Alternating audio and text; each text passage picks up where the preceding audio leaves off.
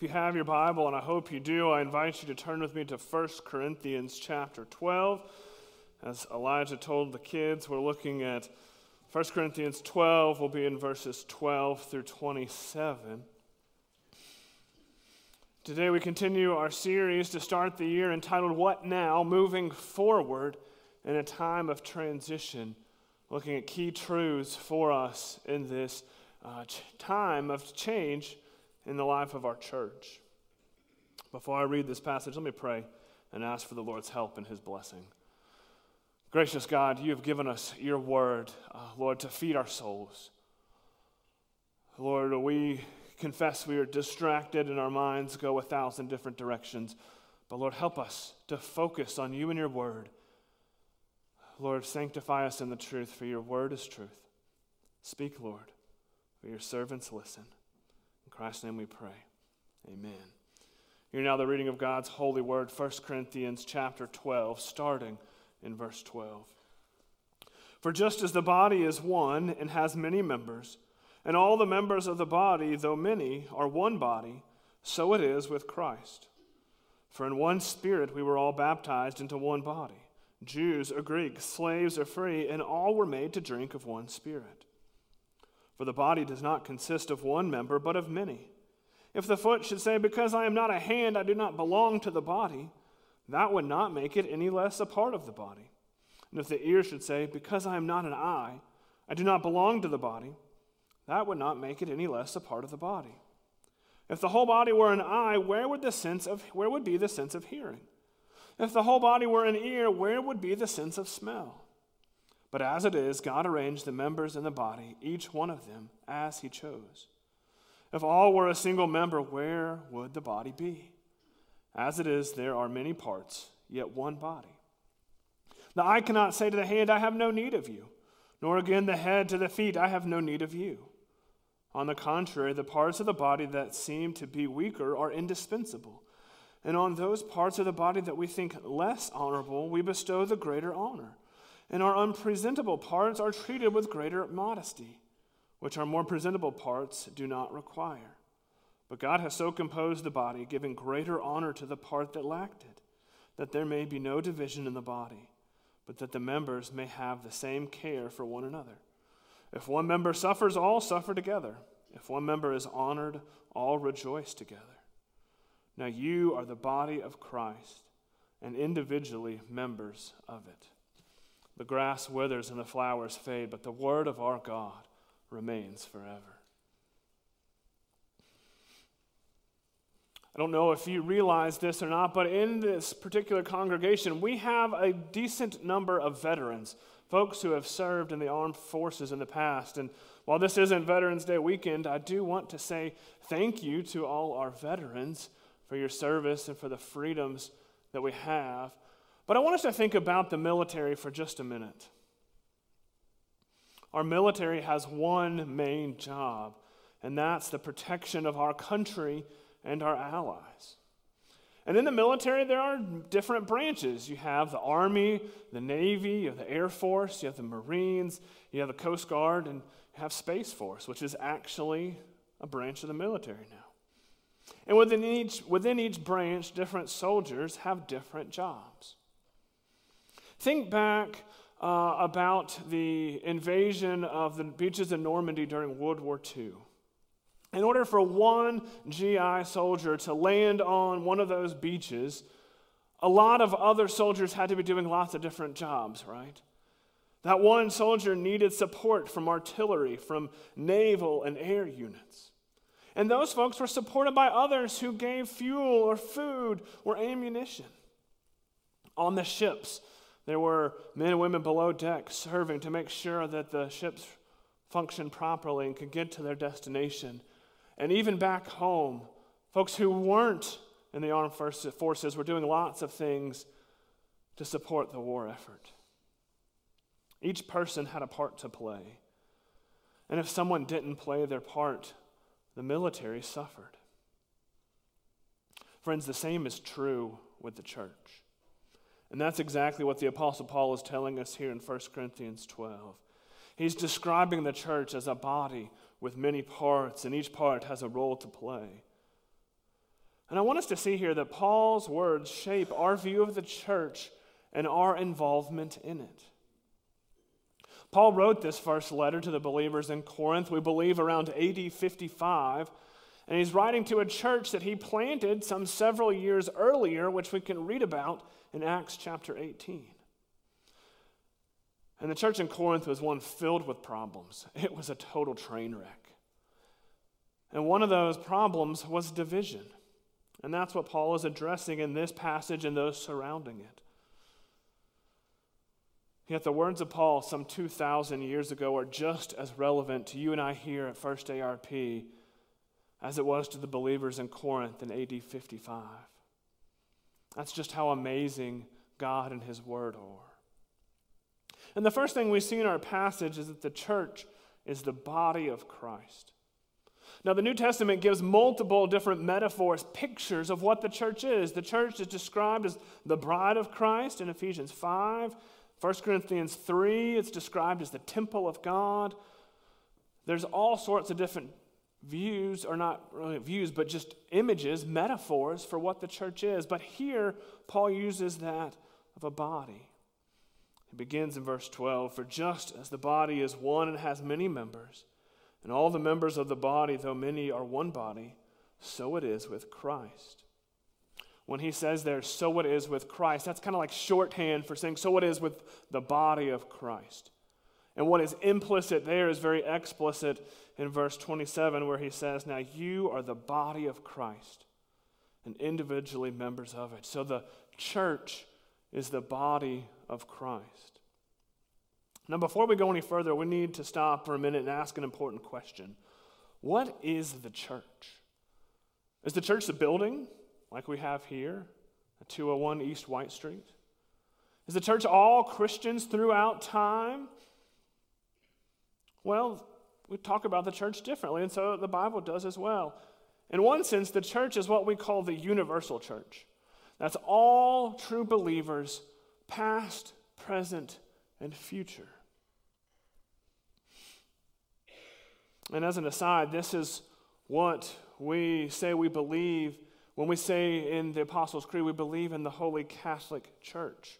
Catholic there is not the Roman Catholic Church, it's Catholic meaning universal. All Christians throughout time, past, present, and future. So we have the universal church, but in another sense, we have what we could call the local church. The local church is individual believers gathering together for the preaching of the word, for the celebrating of the sacraments, and for the practice of church discipline. First ARP is an example of a local church. So when Paul says that the church is the body of Christ, does he mean the universal church or does he mean the local church? The answer is yes, it's both. All believers make up the body of Christ, but also each individual church is the body of Christ. Well, in what sense are we the body of Christ? Well, in Ephesians 5:23, Paul says, Christ is the head of the church, his body and is himself its Savior. So Christ is the head. That means he's the source where we derive all our meaning and purpose. It also means he's the authority, he's the one who sets the agenda for the church. And it also means that true believers are connected to Jesus. Which raises an important question Are you connected to Christ? Have you put your faith in the Lord Jesus Christ? Are you looking to Him alone for salvation, not trusting in your own goodness, but trusting in God's? If not, then that's your biggest need. You cannot be a part of the body of Christ, the church, if you haven't first trusted in Christ. And so trust Him today. And if you are connected to Christ by faith, then you are or should be connected to the church. And that doesn't just mean the universal church, it means the local church. Friends, we live in a highly individualized society. We love the idea of doing things ourselves. No one can tell us what to do. We want to be self employed or we want to call our shots. Kids love to be the ones making decisions. Just ask the parents in the room. But that's not the way it works with Jesus. There's no such thing as just me and Jesus in the sweet by and by. You need the local church, and the local church needs you. And this is what Paul means in verse 13, where he says, For in one spirit we were all baptized into one body, Jews and Greeks, slaves and free, and all were made to drink of one spirit. Now, his mention of baptism here is a little bit confusing. Perhaps he's talking about the sacrament of baptism with water, or perhaps it's just a word of kind of showing how we are brought in or united to the church. And, and scholars debate that. Um, but the point is the same, regardless of whether Paul actually means the sacrament of baptism or not. And the point is that all true believers are brought into the body of Christ by the Spirit of Christ. And Paul goes on to talk about diversity in the church. He personifies the human body as an illustration of his point. And so the point is that there is differences in the church, and that is actually a really good thing. Even here in this local church, there are differences. There are rich and there are poor. There are well educated and not as well educated. There's different socioeconomic backgrounds. You name it, there are differences, and that is such a good thing. Unity is not the same thing as uniformity. We're not designed to look the exact same. We need our differences. Moreover, we all have different gifts. Romans chapter 12, verses 6 through 8, Paul says this Having gifts that differ according to the grace given to us, let us use them. If prophecy in proportion to our faith, if service in our serving, the one who teaches in his teaching, the one who exhorts in exhortation, the one who contributes in generosity, the one who leads with zeal, the one who does acts of mercy with cheerfulness. We're all different. We all have different gifts. But notice what Paul says in our passage in verse 18. He says, But as it is, God arranged the members in the body, each one of them as he chose. You see, God is the one responsible for setting up the church as it is. God is the one who has given us gifts. God has established his church. And so if we have issues with how the body of the Christ is, then we need to take it up with God. Theologian R.B. Kuiper wrote a book entitled The Glorious Body of Christ. And in that book, he says the beauty of the human body is brought out by the variety of its parts. So the glory of the body of Christ appears in the diversity of its members. Think about it like the difference between singing in unison and singing in harmony. Now, Orlando, there's a reason I'm not in the choir. The Bible says to make a joyful noise, not a beautiful noise, uh, and singing is not one of the gifts that I have been given. But I do know enough to know that there's a difference between singing in unison and singing in harmony. Harmony is the idea that there are multiple vocal parts that come together to make a richer, more fuller sound. And I think, even though I don't know that much about music, an even more beautiful sound. And so it is with the church. When we work in harmony with our gifts, we bring glory to God. Friends, God made the church. You and I need the church. If you've been visiting with us, we're so glad that you're here. We hope that if the Lord continues to lead you here, that at some point you'll consider joining with us, using your gifts to serve this church. The church is the body of Christ. Is it perfect? Absolutely not. Why? Because we're sinners. You know, it's been jokingly said if you find a perfect church, don't join it because you'll mess it up. There is no perfect church. But God's plan involves his church. Jesus himself said in Matthew 16, 18, I will build my church, and the gates of hell will not prevail against it. He didn't say, I'll build my individual Christians. He said, I'll build my church. And the church is the body of Christ with different members with different gifts, all working together for God's glory. So the church is the body of Christ, which causes us to ask how should we view the church? And specifically, how should we view the people in the church? And that's what Paul addresses in this majority of this text. In verses 14 through 20, he talks about how we should view ourselves. And then verses 21 to 26, he talks about how we should view others. So, how should we look at ourselves in light of the church being the body of Christ? Well, look with me at verses 14 and 15.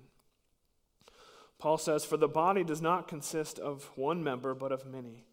If the foot should say, Because I am not a hand, I do not belong to the body, that would not make it any less a part of the body.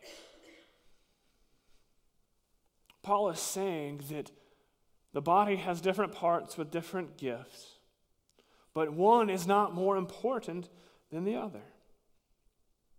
All parts of the body are necessary. I mean, just think about our human body. We need hands and feet and ears and eyes. A person that's just an eyeball would be ridiculous.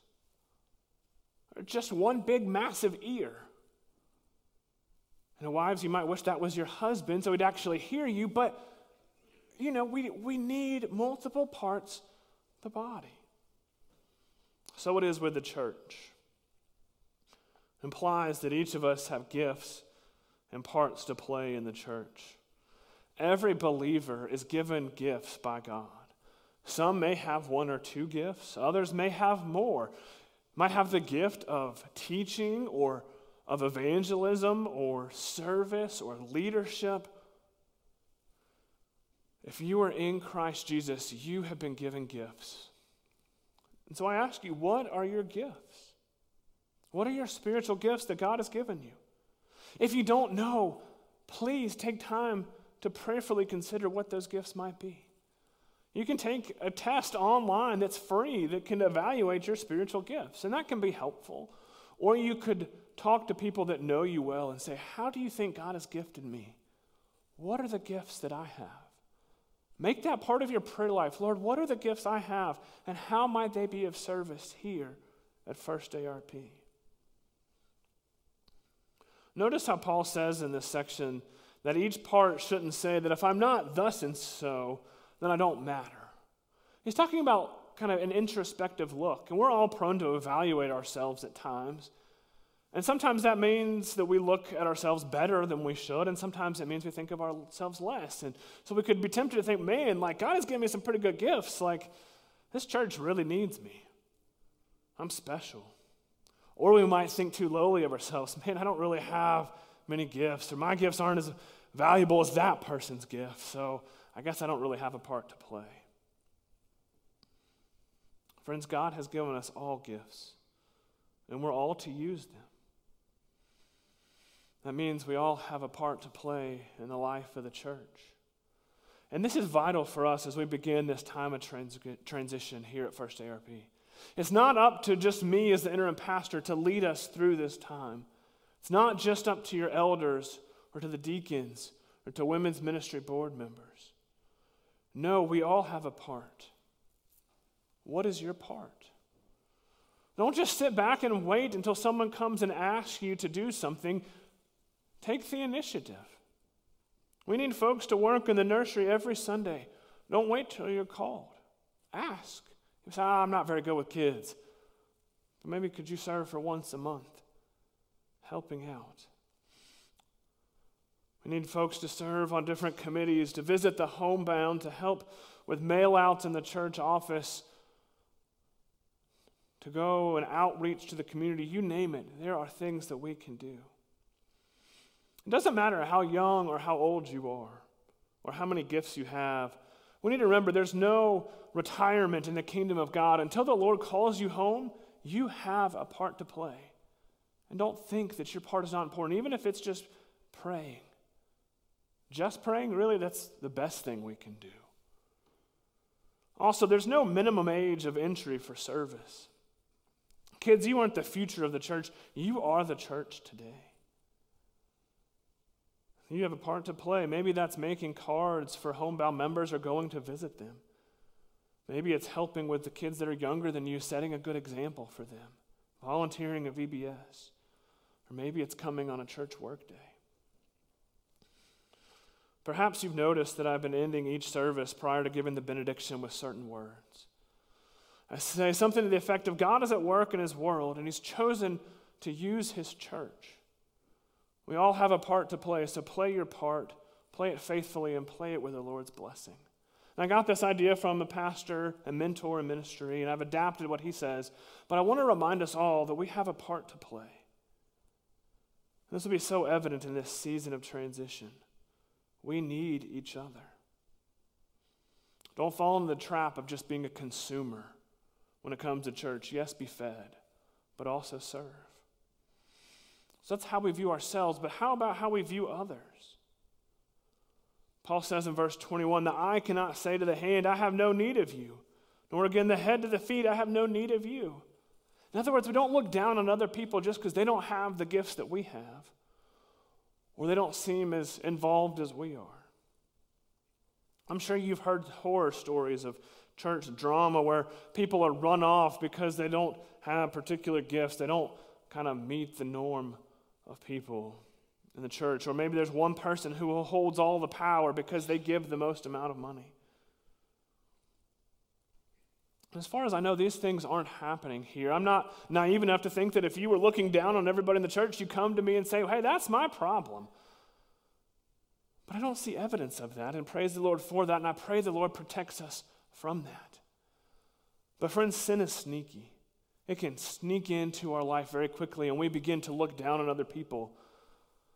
We pat ourselves on the back for how many committees we're on or how many terms we've served as an elder or a deacon. We think our role is more important. Elders might be tempted to think they're more important than deacons, or you name it. We can fall into these traps very quickly.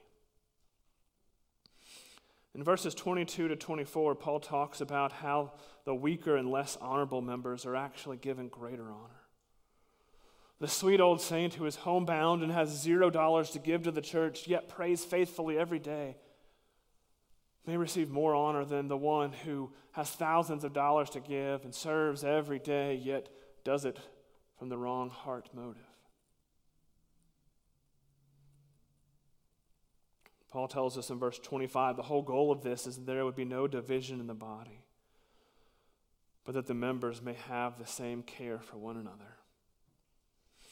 Friends, we need to be unified in this season of transition. Now, more than ever, we must remember that everyone has an important role to play. God has not put First ARP on pause. This is not a lame duck season in the life of the church. God has a mission for the church. And he has a church, us, for his mission. I mean, they just built apartment buildings right across the street. There are many there and other places that need the hope of Jesus. We have a part to play. Let us play our part. Friends, the church is one body with many members. Because we are united to Christ by faith, we are united to his church. Each of us have been given gifts by God to use for his glory. And in order to play your part, you need to be fed by Christ. You can't serve if you aren't growing. And the sacraments are one of the means of grace that God has given us to grow. As we prepare to come to the table in just a few moments, remember what Christ has done. Remember his perfect obedience, his sacrificial death, and his resurrection. And at this table, we not only remember, but we also feast upon Christ who is spiritually present in this meal finding nourishment for our weary souls to serve our Savior. So find your hope in Jesus, rest in Him, and remember that He enables us to play our part in the life of the church. Let us pray.